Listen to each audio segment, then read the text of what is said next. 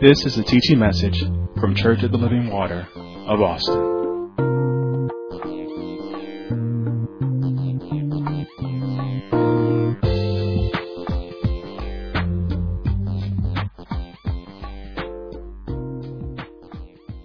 Open up to Second Chronicles chapter 15, but as I mentioned to you, we are um, talking to you tonight about the assurance of God's presence.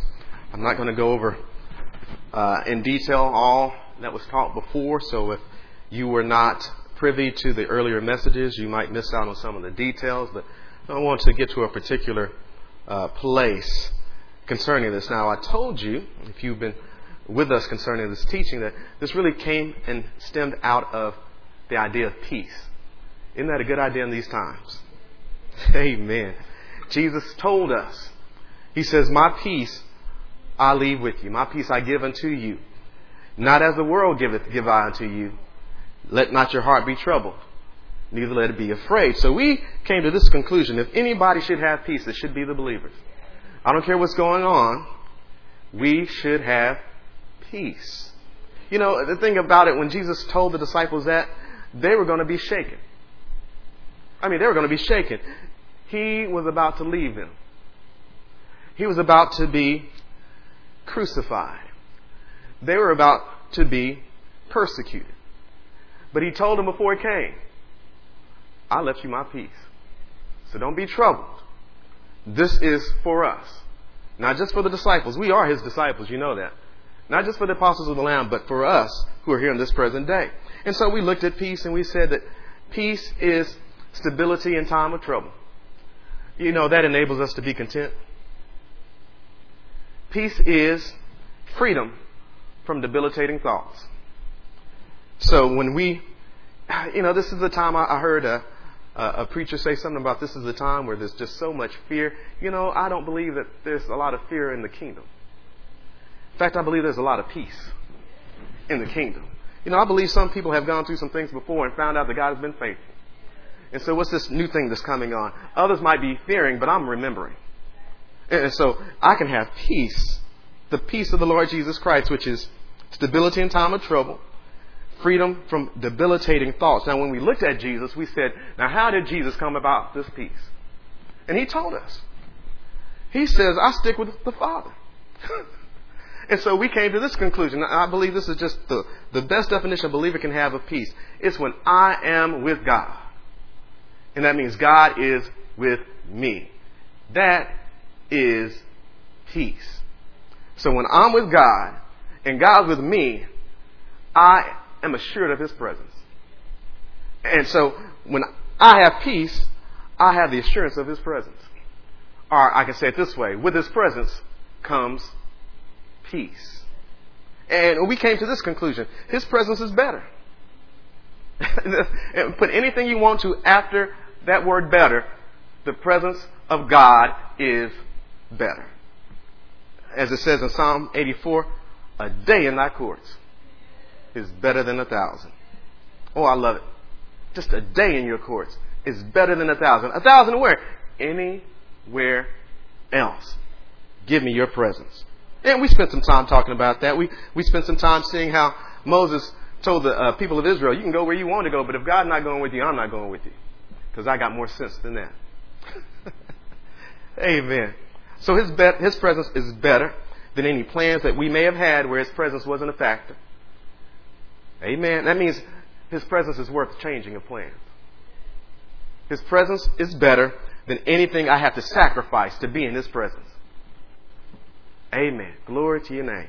Again, we have, we, life happens to us all. And in the course of life, we grab a hold of some things that we need to let go of. And as soon as we see us interfering with us having the presence of God, let it go. Let it go. It will be better. Trust me.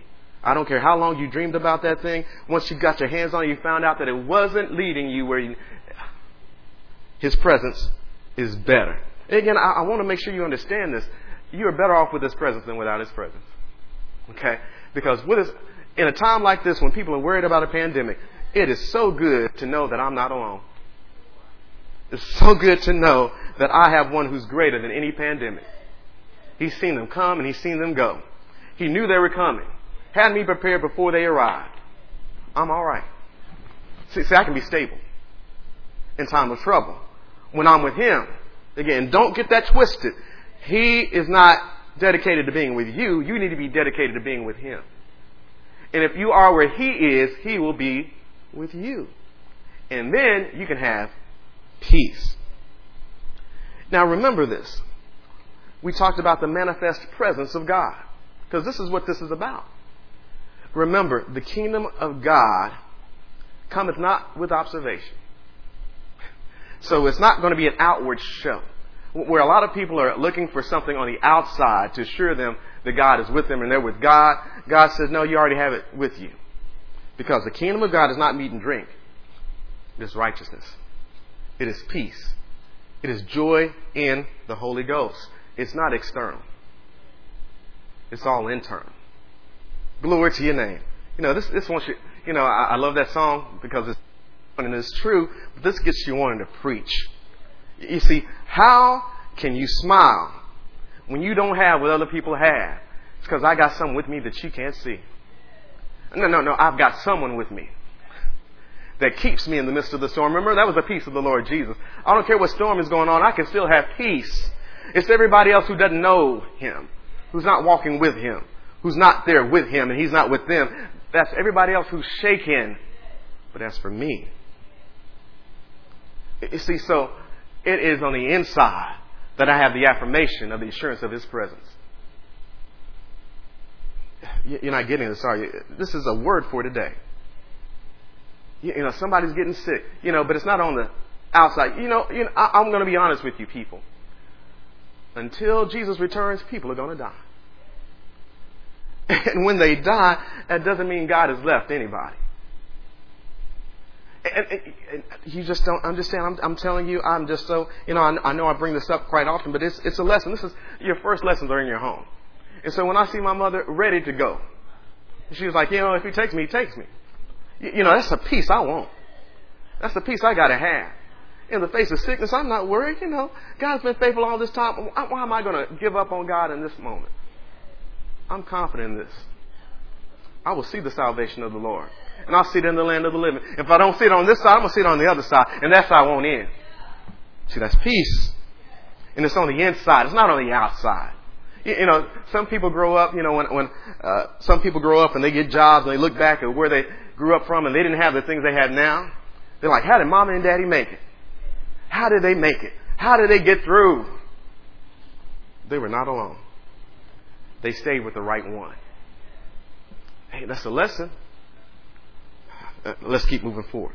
So the evidence is not external, it is internal. But remember this it is good to have the assurance of God's presence. But remember this God is not mocked. So we said this. I can't take for granted that because I'm with God now, that He will automatically stay with me. Amen. Now, here's the blessed thing about this. This, this is, this is really a blessing because God put His effort into us being with Him. He put His effort into it.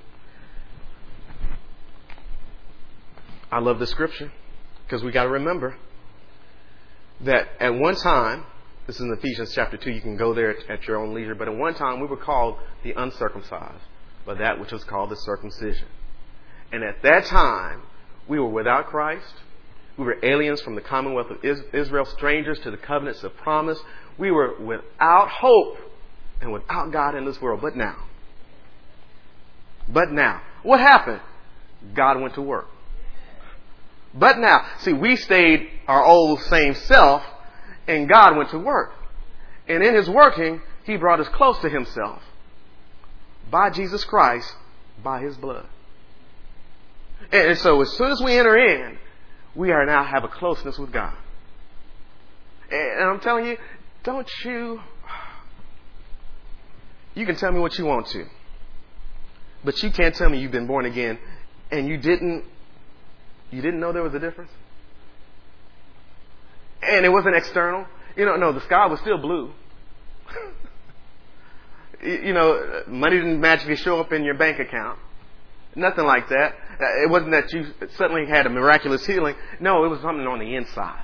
You know, I, I was sharing with someone. Uh, you know, I do like I do like to listen to music, but it's got to minister to me. And, and there was this one phrase that that just always gets me, and, and I've forgotten the, the fullness of it, but I remember it now. And in this one phrase of this song, he says, I wasn't there when the earth was created. So I don't have any proof that he hung every star. But I know what my life was without him and the joy that was mine when he rescued my heart. See, immediately there's a joy on the inside. there's, there's, a joy, there's a confidence there. See, it's an internal assurance that now I'm with God. See, before I knew of His love and of His goodness, of His kindness, when I was dead in my trespasses and sins, I couldn't have that assurance because I wasn't with Him. But as soon as I recognized the effort He put in and I received it for myself, then I had an internal manifestation of His presence and it bubbled up in joy. but I can't take for granted that because I'm with God now, that He will automatically stay with me no matter how I conduct myself. And so this is Second Chronicles chapter 15, verse 1 and the Spirit of God came upon Azariah, the son of Oded, and he went out to meet Asa, and said unto him, Hear ye me, Asa, and all Judah and Benjamin. I, I want to say this. Hear ye all of Church of the Living Water. The Lord is with you while ye be with him. I heard uh, my brother mention about our 32 year anniversary coming up. That means we have to stay with Him. See, the Lord is with you while ye be with Him. You know, and that's not something that's very popular in a lot of churches to preach. They like, they cut it off at the middle point. God is with you. Well, well He's with you while you're with Him. And if you seek Him, he will be found of you. You know, that's a blessed promise. If we see God, He will be found of us. But, there's another side of this. If ye forsake Him, He will forsake you. Now, now this is this is God talk. And I do appreciate it. Because it doesn't it doesn't pay to get lied to. It doesn't pay to have an idea of something's always going to work out when it's not. Okay? We need to understand God is on our side, but there are times when we're not on His side. And God is not going to be mocked. He's, he doesn't play those kind of games. He's not going to say that, yeah, yeah, I'm going to stay with you no matter how crazy you act, how out of my way you act, how outside of the standards you remain. It doesn't work that way. And so we have to understand now, this is, this is why I, we mentioned about this earlier in the teaching. This is a balance on grace. Now, a lot of people like to teach grace and, and they're off balance with grace, but there's a balance in grace. You, you see, because this is the thing about God. It's impossible to be touched by God and not be changed. Do you hear me? It's impossible to be touched by God and not be changed. And so when you are touched by grace, grace goes to work.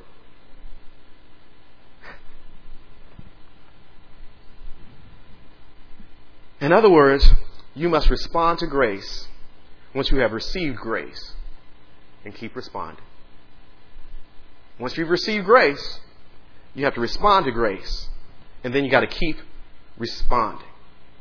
Now, we use for an example uh, the prodigal son. And we saw how he had everything he needed, but then for some reason, he said, I, I need to leave the father. Father let him leave. Went out on his own, was feeling good for a little bit, and then things turned. Life happened. And then he finally came to his senses and came back to his father. Now, now I want to, I don't want to go into detail on that, but I do want to reemphasize something. Okay? Because we said some things there that I don't know if you truly got because when he left, he was feeling good for a little bit.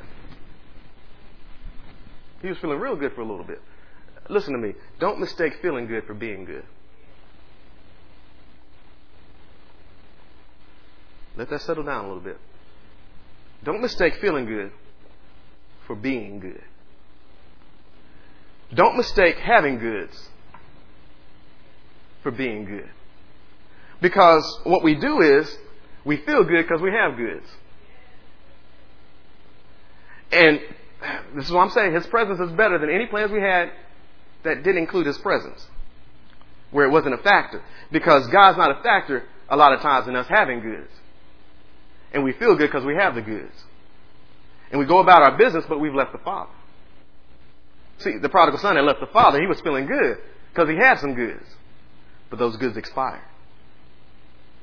And when those goods expired, he found out what he was living off of. He thought it was peace. See, Jesus said, now, now there's a different peace out, that's out there. He says, I leave you my peace, but there's a peace of this world, and I'm not giving you the peace of this world. See, the peace of this world is when I'm feeling good, I must be good. But when the goods expire, you find out what you had. You didn't have peace, you had a false sense of security. and you don't find out until the goods expire. So don't mistake having goods feeling good for being good. Because remember, the evidence of His presence is not external. It's not on the outside. Glory to your name, God. Glory to your name. You should thank God when you're broke. You ought to thank God when you're broke. What is the blessing in being broke? That you have no one else to turn to. You have no one else to depend upon. I, I, I hear Paul in his writing, in his epistle saying, we were at the point of death where we couldn't trust in anybody else but God. and what did God do? God did what God does. Because as long as you're with Him, He's with you. Let me, let me get on this. Sorry. This is, this is just, it is good to be in the kingdom. It is good to be covered by the blood of the Lord Jesus Christ. Because let me tell you what, what it means that to be with God. You, know who's with God? His friends. Abraham was a friend of God. I'm going to go here. Now, he did this on a couple of times. I'm going to talk about this time when he did it with uh, King Abimelech. He went down to King Abimelech's land, Abraham and his wife, Sarah. And on the way there, I can see Abraham saying, Sarah, you sure do look good. You, you look too good. Because once we get down to this land, I don't think they know God. And so, you know you're my half sister, right? so by the time we go into this land, you're going to be my half sister, right? But don't say half. Just say sister. Because you look too good. I'm not flirting with you, even though you look good. But I don't want to lose my life going down here because you look so good and you're my wife. So let's tell him you're my sister. And she agreed. They went down there. And of course, King Abimelech said, This lady sure does look good. So he took her as his own. And then it said, God came to that king by night and said, Man, you're as good as dead. Why? Because he had the wife of somebody who God was with. Oh, I'm sorry. That, that, that's just outstanding. And what was Abraham doing? Abraham didn't have any sense. He, he was he was thinking everything was all right. But God's like, no, I, I'm I'm covering you because I'm with you. Now, now, now, get this, get this. This this is something else because I know you've asked yourself this question. Wasn't Abraham wrong in doing that? Haven't you asked yourself that question? Wasn't Abraham wrong in doing that? And why did God back him up like that? Be careful. Oh, we're going somewhere now. You have Genesis through Revelation and all that's revealed therein. Abraham had none of that. Abraham didn't know he was going to be mentioned in scriptures. All he had was God saying, leave your country. Get away from your kindred. Get away from your father's house. That's all he had. Whew. Oh, now, now we're going somewhere here. I'm, I'm sorry, we're going somewhere here. Because in every age, you know, children think that they're doing something new. You're not doing anything new whatsoever. We've all done it. We've all been there. And our parents were there before. when we were growing up, we would say, yeah, mom and daddy, didn't you make this mistake? Won't you let me make that mistake? And so now the children of this day and age, they're saying, well, well, you made that mistake. What's wrong with me making that mistake? No, no, no, no, you, you don't understand. You see, you have more.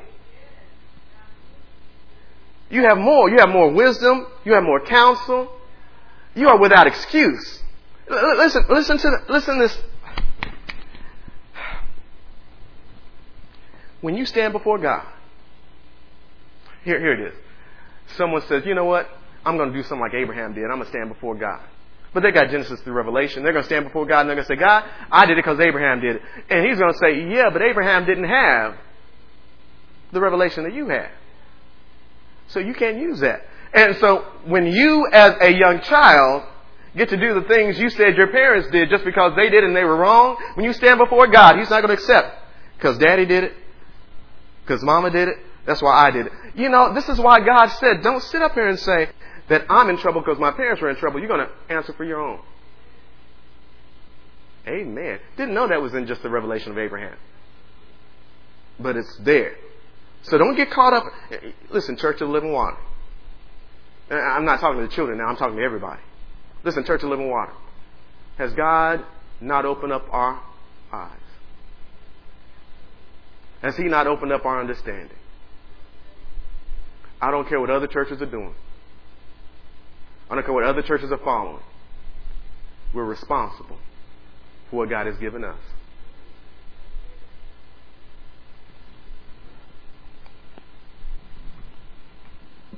But Abraham had it going on because he was a friend of God. And friends walk with one another. Amen. So as much as Abraham got it wrong, he was still trying to stay with God. Are you with me? So listen, God has taken us into himself, and that is grace. Again, let that sink in for a little bit. God has taken us to himself. We didn't come to him, he came for us. And brought us close to himself. Now that's grace.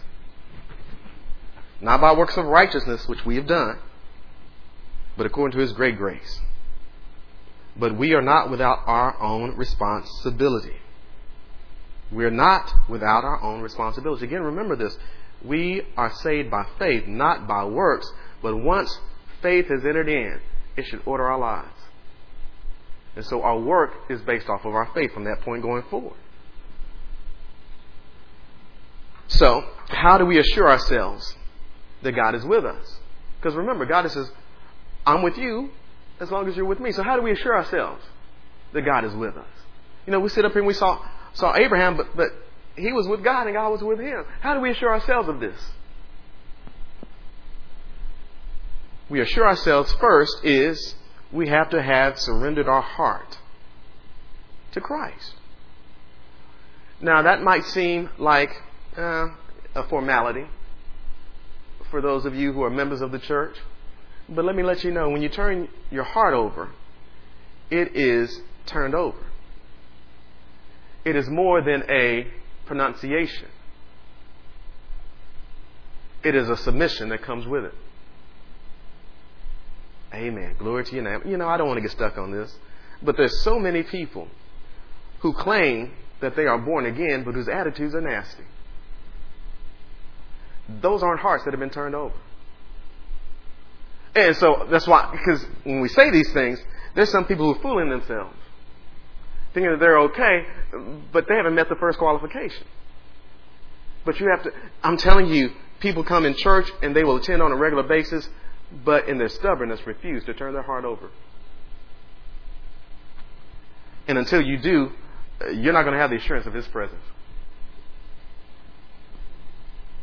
And that's sad. Let me, let me tell you this, and this is popular in this day the LGBTQ in whatever community, they will go to church. They will sit in churches. But they will refuse to change their life. And think that somehow God is going to give them assurance. And this is why I guarantee you, I guarantee you, on the inside, these people are torn up, trying to play both sides of the fence. Because just like before we were born again, we know what it was like and we didn't have the assurance. But after we turned our heart over, there was an immediate assurance that we had the presence of God with us. And so these other people who sit in church and have not given their heart over, there is no assurance. There's only troubling on the inside. What's the answer? Turn your heart over. But that's the first qualification. How do we assure ourselves? We have to have turned our heart over to Christ. Because remember, without the blood, we're not brought close. And then, after we've turned our life over, we have to have a proper response. I'm still reviewing. But what's that response? The response must be a repentant, faithful, obedient. There's that word. That word just keeps coming up, doesn't it? We must have a repentant, faithful, obedient life in which we remain. That's got to be our constant style of life. And that is the response. Now, listen. When our life is one of a repentant life, our life is one of a faithful life, our life is one of an obedient life. Let me tell you what that's called in Bible terms. It's called walking with Him. that's, that's all. It says walk with Him. That is walking with Him. I'm going to stay repentant. I'm going to remain faithful. I am going to obey. See, in order to walk with Him, I have to be with Him. So it's the same thing. Uh, so, in, in simple Bible terms, walk with Him. And when I keep walking with Him, I'm with Him. And He's with me.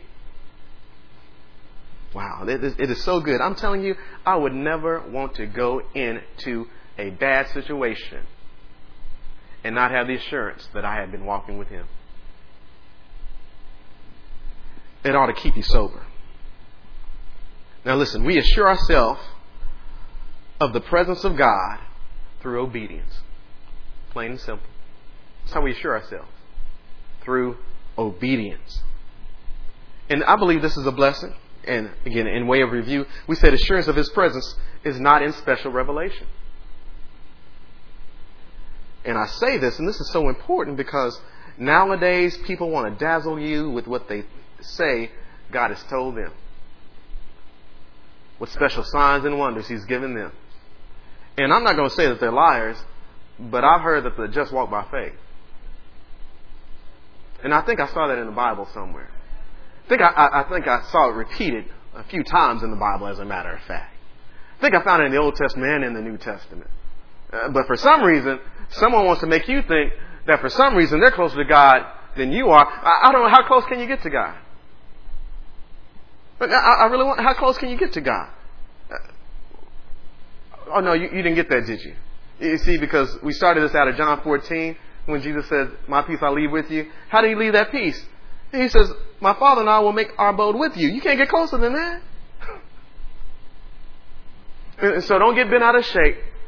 Well, God hadn't spoken to me like that. He hadn't given me a, that prophetic word like that. No.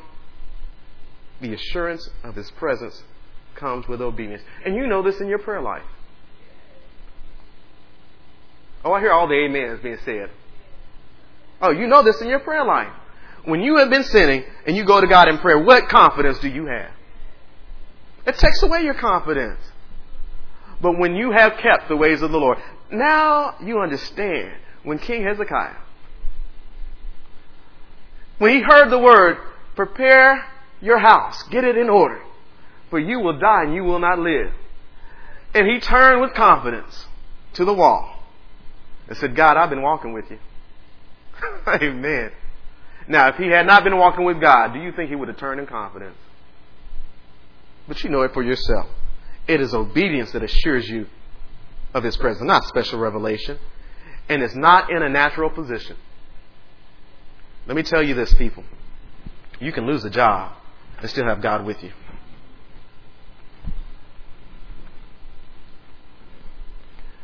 you can, especially nowadays, in this time and age, you can have your pay cut. You still have God be with you. Those things change. You can have your title taken away from you and still have God be with you. So you can still have peace in the midst of all this. God being with us is not based on anything but our submission to Him. That's all it is.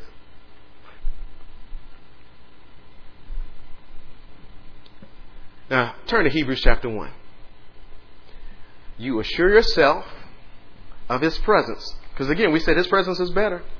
I want His presence. I don't want to go anywhere without His presence. Hebrews chapter 1. And we're going to get the assurance of His presence through obedience. Now the question is, what do we obey? Are you with me? Hmm. Hebrews chapter 1.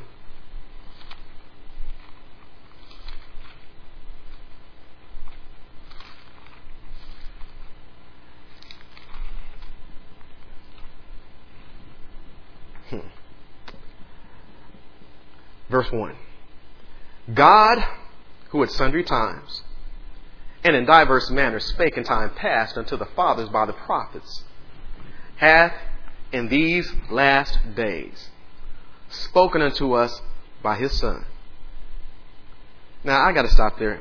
I think I mentioned this before, but notice that word, or the first phrase in verse 2 hath in these last days spoken. You know what spoken is? It means past tense. Doesn't mean that he's speaking now. Doesn't mean he's in the middle of a conversation. It means he's done. Amen. Glory to your name. He hath in these last days spoken unto us by his Son. So whatever we need to obey, he has already spoken. And he's spoken it by his Son. Wow, I, love this. I'm telling you, he is the Word.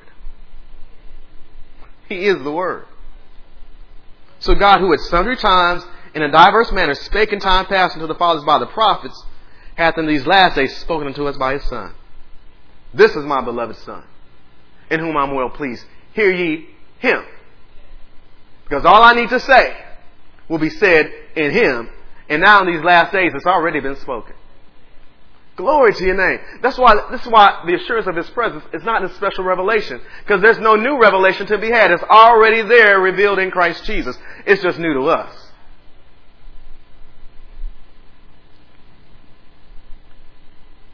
Hath in these last days spoken unto us by his Son, whom he hath appointed heir of all things, by whom also he made the world. Now here's the issue. Jesus is not in the world with us right now. But thank God that he left us a comforter. So now it's by the Holy Spirit and the gifts thereof that we hear what was spoken by the Father through Christ Jesus. Oh, get this. That's how we hear it. The instructions are out there, but the way it becomes light to us is it's by the Holy Spirit and the gifts thereof. That's how we will decipher what God has already spoken in Christ. Ephesians chapter 4. Now, this is very important. Ephesians chapter 4.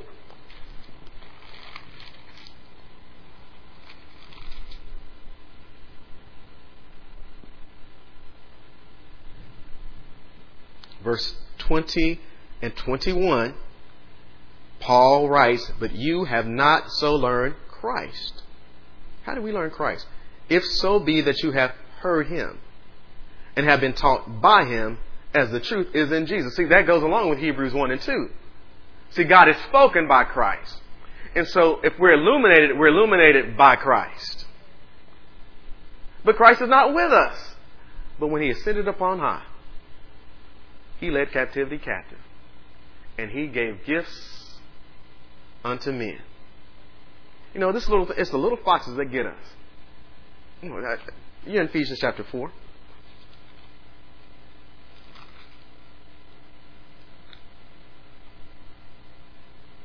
Verses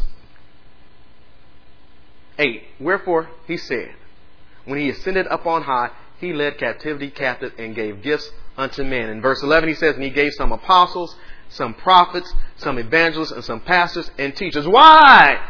Because it's already been said in Christ, you're new on the scene and you need to learn what you need to obey. And how does that come? It doesn't come at home.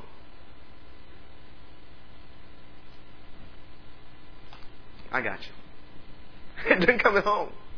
God has an ordained method by which He reveals to you. Again, it's not new revelation, it's new to you. What He's already spoken in Christ.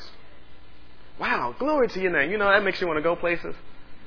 You see, because there's the written word, then there's the spoken word, and then there's the revelation of that word. And God has an order in which it comes. It doesn't come by you studying at home by yourself. Doesn't come by, by you denying that, uh, uh, that you need to be a member of a church.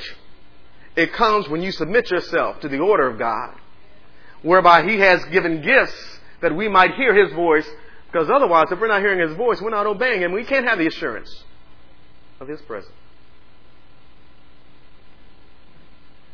Amen. you know, I'm, I'm going to get on some people. I'm going to get on some people because some of you say you're members, but you're not a member. No, no, no, no, no, no, no. Your name is in the office, but your name alone. And didn't we start this out by saying God will not be mocked? See, you think God is playing a game, but God's not playing a game at all. Again, when you stand before Him, He will not receive, I was a member of that church. He's going to say, Yeah, but did I know you? Did you walk with me? Were you with me? Because if you were, I would have been with you. Hey, man, I know, I know. Conviction shouldn't be this way when you're in your own home. But the preaching of the word is critical. That's why you got to pray for your teachers. You got to pray for them and then minister to you. You see, because in all honesty, I want His presence. And I need to be in a place where I'm hearing the voice of God through Christ Jesus that I might know what I need to obey because I want to be assured of His presence. Because I don't know the next thing coming after COVID-19, but I do know this. When I'm with Him, I'll be alright.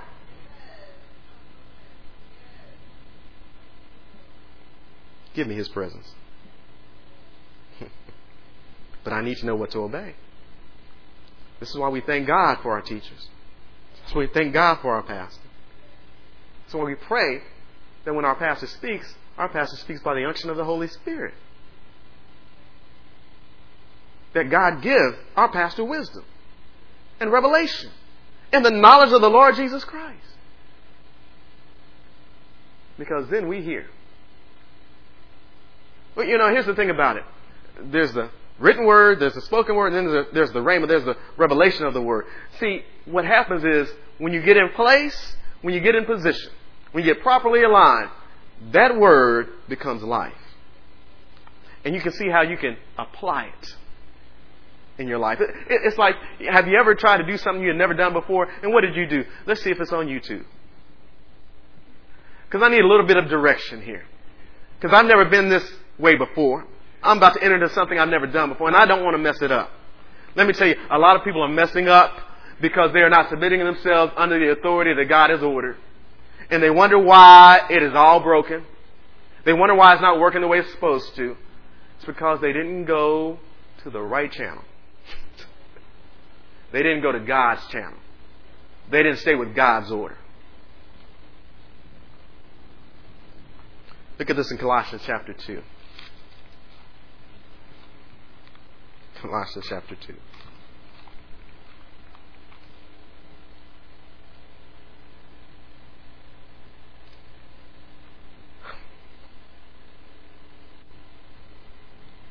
Verse 6 As you have therefore received Christ Jesus the Lord. Look at this. So walk ye in him. How are we going to walk in him? Ah, here's the thing about when you walk in him, here's what happens. When you walk in him, you'll be rooted. And then you'll be built up in Him. And you'll be established in the faith. And you're going to walk as you have been taught, abounding therein with thanksgiving. Don't miss that. We're commanded to walk a certain way. We're commanded to walk as we have been taught. Therefore, we will be rooted. Therefore, we will be built up.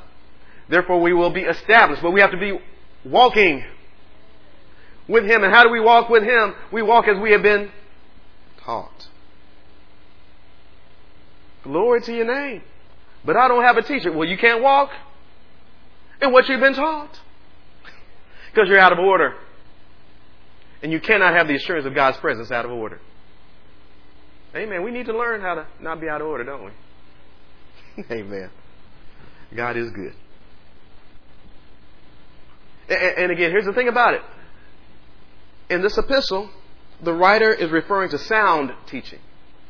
And I'm not going to lie to you, there are false teachers among this land in this present time. Many to choose from. Church of the Living Water, you are in a safe place, don't you move.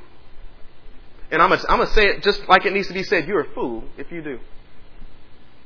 Why would you leave a place that is secure, that is sound, that is preaching and teaching the Word of God to go someplace that's not? Are you not sure that it is? Hmm. I just hear the disciples say to Jesus when he says, uh, Will you leave also? It's like, Where else am I going to go? Who else has these words? Who else has such sound teaching? But a lot of people did go, didn't they? Philippians chapter 4. Walk in what you've been taught. Do you hear me? Walk in what you've been taught. Here's the thing about it you can't receive it as it is, though it comes from a man's opinion. And if you think it's a man's opinion, have you been praying? I don't know what people think. But prayer is communication with God and the fervent, effectual prayer of the righteous makes the necessary power available. See, this is why we're on you about corporate prayer. Okay? If you can't make it up Saturday morning at 7:30 to be a part of corporate prayer, don't tell me you're praying. Don't tell me you're praying. And the same people who don't pray will come in here. Their name is on the roll, but they're not really members. They haven't tuned into the right channel, and they still wonder why what they've been trying to piece together is not working out. You have to walk in what you've been taught. You have to apply it. Philippians chapter 4, verse number 9. Those things which you have both learned and received and heard and seen in me. Now, now stop right there. Now, who is saying this? This is not Jesus writing this. This is the minister of the gospel writing this. And the instruction is so good, it is inspired by the Holy Spirit and placed into the Holy Scriptures. And he doesn't say, just follow what you've been reading. Wow, I'm sorry. He doesn't even say, follow what that good teacher over there does. So you've had a teacher in the midst of you. You've had a teacher that God has placed to minister into your life. Uh, you should know them that minister among you. Because this is the key to peace. Those things which you have both learned and received and heard and seen in me, do walk in what you've been taught. And when you do it, then the God of peace shall be with you. Hallelujah. Glory to See, we're talking about how do I assure myself of the presence of God? I assure myself through obedience. I obey what? I obey the teacher God has placed in my life. And when I walk, and, and here's the nice thing about what Paul says here. He says, watch my life. Amen. That's, that's one key for being able to distinguish the false from the true. Watch the life. It's easy to get up here, and let me tell you, it would be easy to repeat somebody else's message and make it my own. But watch the life. watch the life. Uh, and can I go here, right? Can I go here? You, you got people who want to admire preachers from afar. That's my favorite preacher, but never saw their life. Never been witness of their life. And in all honesty, you probably haven't been witness of it because they're not the minister God has placed for you. Your eyes have gotten too big. People in the church have uh, become starry eyed and they're looking for the stars instead of what God has given them, placed in the midst of them, nearby to them. Mm-hmm. You're looking for somebody with degrees when you should be looking for somebody whom God has ordained.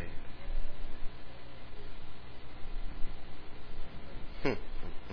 And don't you know the record of the apostles of the Lamb? The Pharisees and the scribes were astounded because they were unlearned men, putting them to shame. The God of peace is with you as you follow your teachers. Now, listen to this and understand me. When you walk in the truth, when you walk as you have been taught, when you walk according to what you have been taught in sound teaching, you make provision for God. You make provision for God. Get a hold of that. When we walk the way we're supposed to, when we walk with God, when we walk in the truth, when we walk as we have been taught, we make provision for God. Now, now, now, understand this. I love this when Paul ministers this to them in Athens. He stands on Mars Hill and he starts to debate with them who are full of idolatry. And, and they had an inscription without an idol saying to the unknown God. And Paul starts to minister to them out of that. And he says, now, God doesn't dwell in temples, people. Neither is he worshiped with men's hands as though he needed anything. Uh, uh, so when I say make provision for God, understand this. God doesn't need what you have. I like how Paul put it. He's not worshiped with man's hands as though he needed anything, seeing that he gives everybody life. he gives everybody breath. He gives us all things. What would He need from us? No, no, no, no. When we make provision for God, it's not about what He wants from us. It's about what He wants to do in us.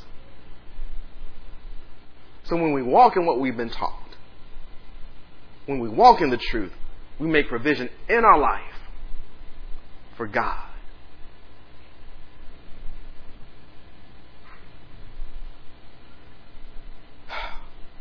With your life, make provision for God.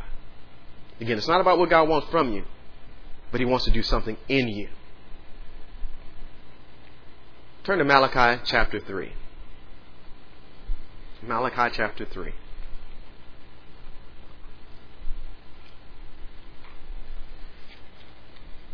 When I say provision,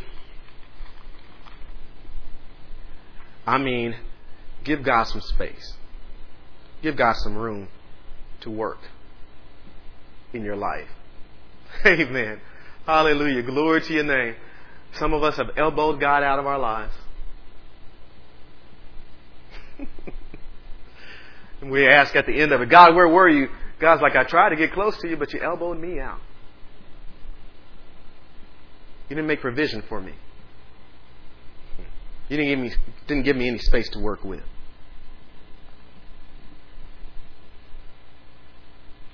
Malachi chapter 3. Let's read through this quickly. Verse 6 through 9. For I am the Lord, I change not. Therefore, ye sons of Jacob are not consumed. Even from the days of your fathers, you have gone away from mine ordinances and have not kept them. But here's what here's God, here's the heart of God. Return unto me, and I will return unto you, saith the Lord of hosts.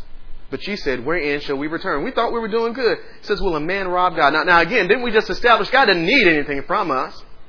So how are we robbing God? You know what we're taking from God? The opportunity to make a difference in lives. Will a man rob God?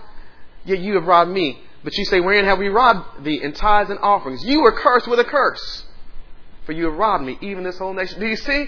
God is not doing the cursing because God is not with them at this moment. But if God was with them, He would keep them from the curse. So when we make provision in our life for God, it's not that God wants something from us, He wants to do something in us.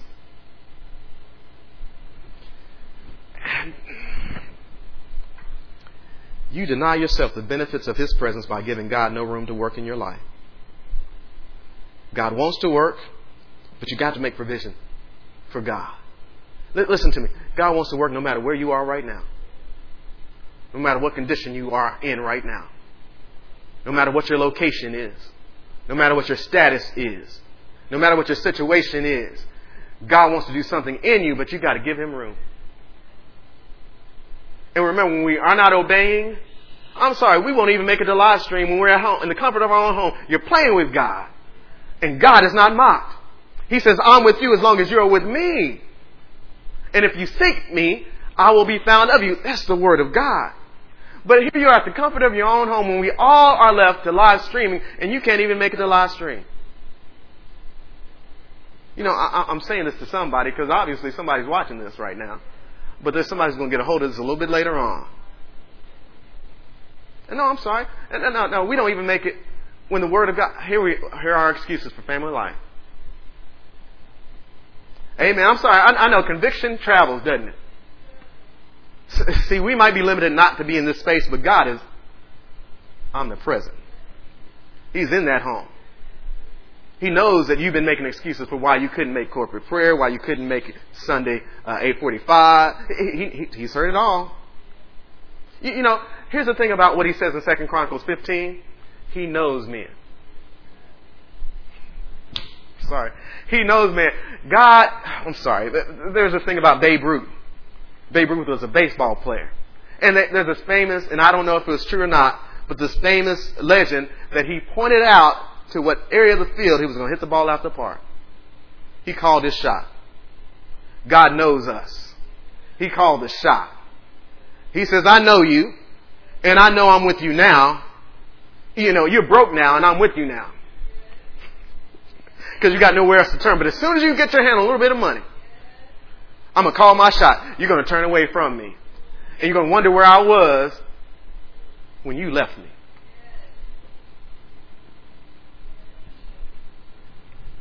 I'm sorry. Don't, don't shout me down because I'm preaching real good. so status and conditions in life change. But in every condition in every status. I, I, just heard my sister on these past Wednesday nights talking about the unmarried. Uh, you're waiting to be married when God wants to do something in your life right now. Don't wait. Give him room now. You know, we'll get to this again, but some of you are young thinking that once I get old, I'll serve him. See, but you're not giving him any room right now. Oh no, I, I know you do what you have to do but you haven't turned your heart over. Oh, I love it. I love it. Because you're supposed to obey from the heart the doctrine that's been delivered to you. You see, because when you don't obey from the heart, oh, didn't we hear this? There is no honor. And it is not well with you. And what you're living off of is a false sense of security. Mm. Romans chapter 13. Now we're getting to what I wanted to get into. Isn't that sad? I know some people say, shut him up. In time up. Sorry. Romans chapter 13. so if you're going to subtitle this message, you know, this is sad. This brother is sad sometimes. If you're going to subtitle this message, subtitle it Provision for God. Romans chapter 13. We need to make provision in our life for God.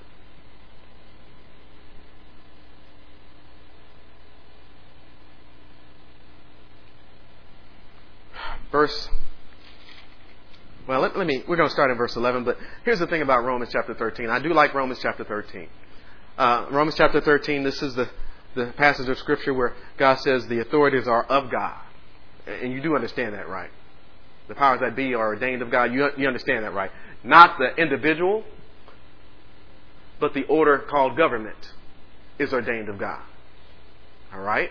You got to say that from some out of order brothers, not order sisters. You know, and I don't understand how one president was of God and the other president was. You, you know, you're confused. It's government that's ordained of God, not the individual sitting in the seat of government. All right? And so he, he, he makes that statement, then he goes on to say, Oh, no man anything but to love him. Because when you love, you fulfill the law. Now, now, now, I want you to understand this. What's he saying there? What's he saying? What he's saying there is he's saying that don't get caught up with the wrong concentration. That's the way. Don't get caught up with the wrong thing. Don't get occupied with things that really don't matter. And he's going to explain why he says that. Now, now, now, let me explain this to you, okay?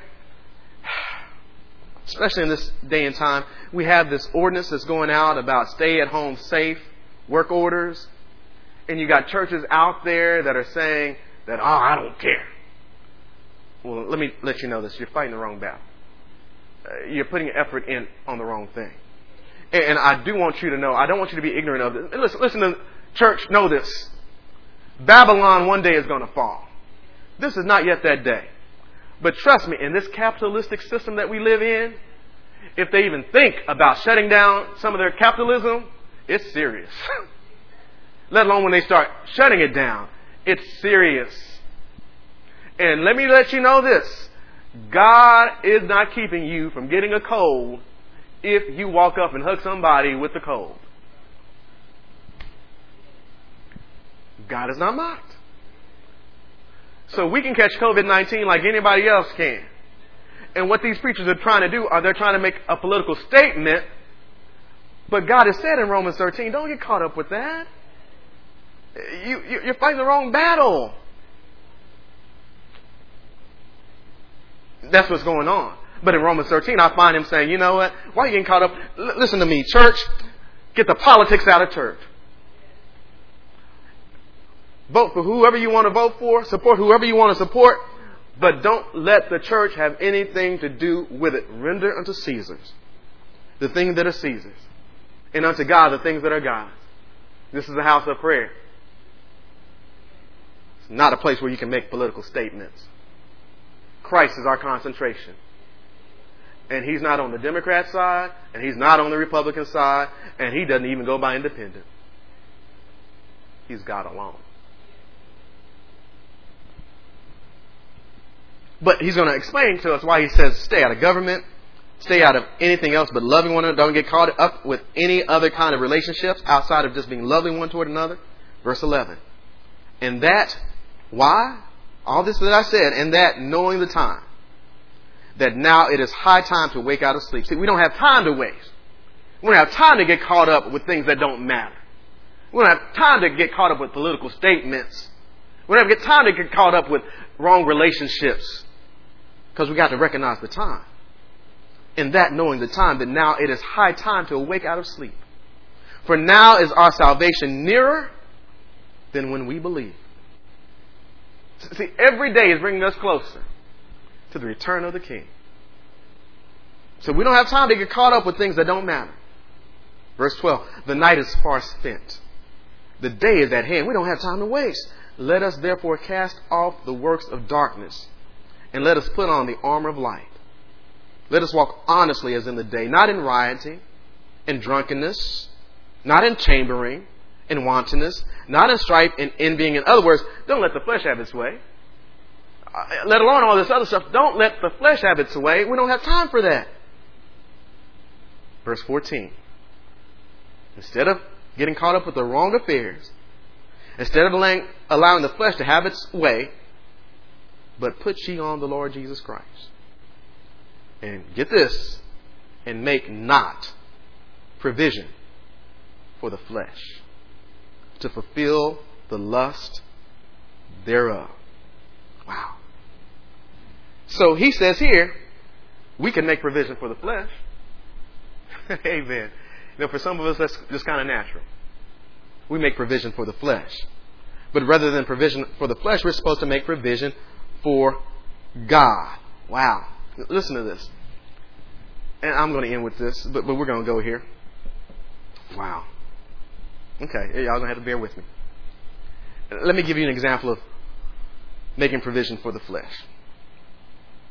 Let's say a, a young man, a young woman, they uh, they start to date, they like one another, they start to court, they end up getting married. You know, they're members of this ministry, so they, you know, they did it right. they were accountable all throughout. So they get married, and as they get married, let's say that, you know, that they're trying to save up their money because they got some sense. So they live in a little efficiency, just the two of them. Then they set their mind to having a baby.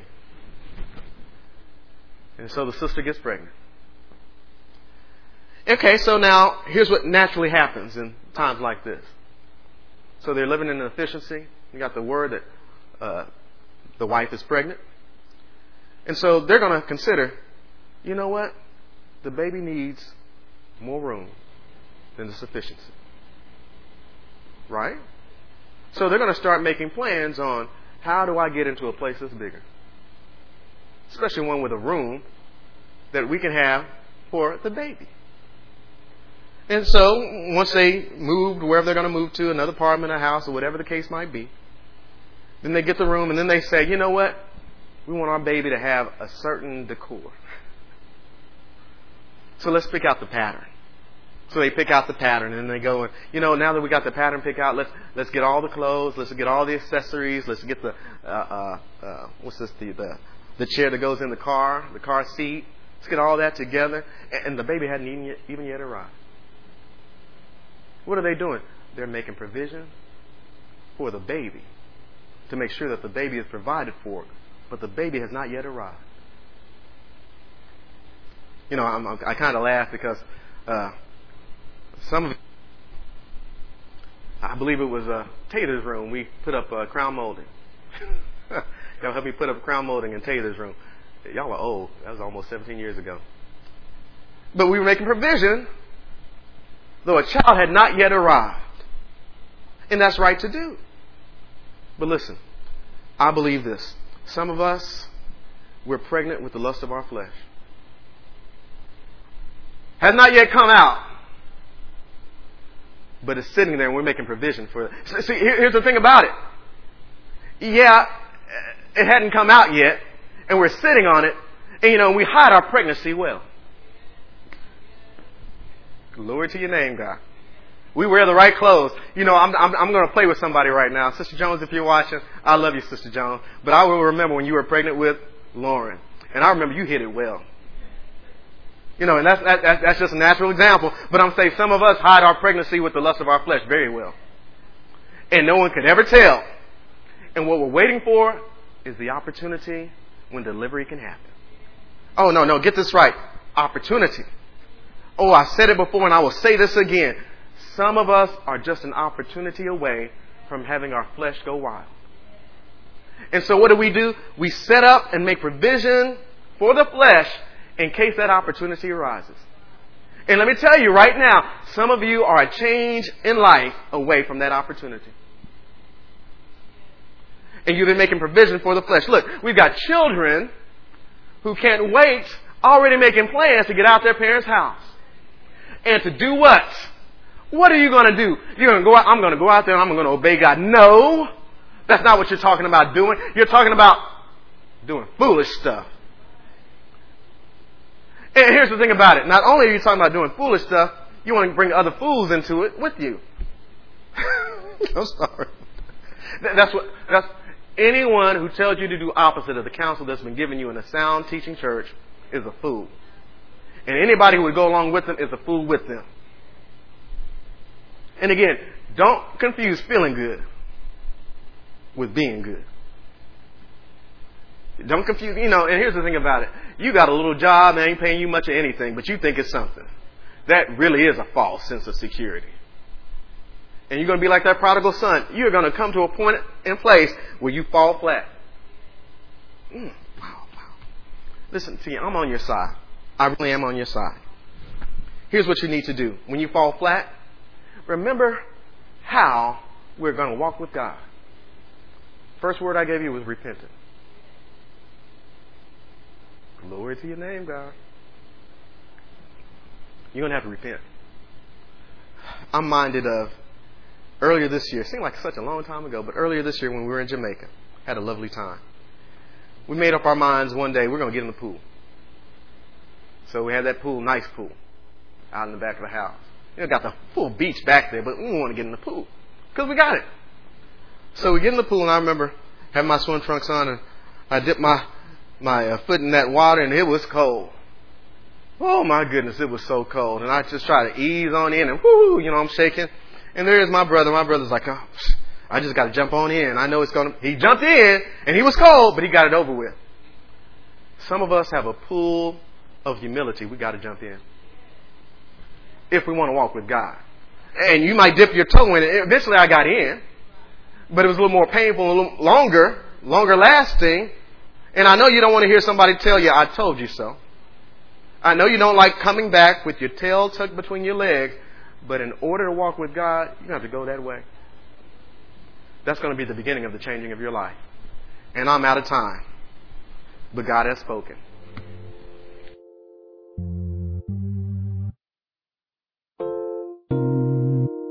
This has been a teaching message from Church of the Living Water at Austin. For more information about our ministry, please go to our website at livingwateraustin.net.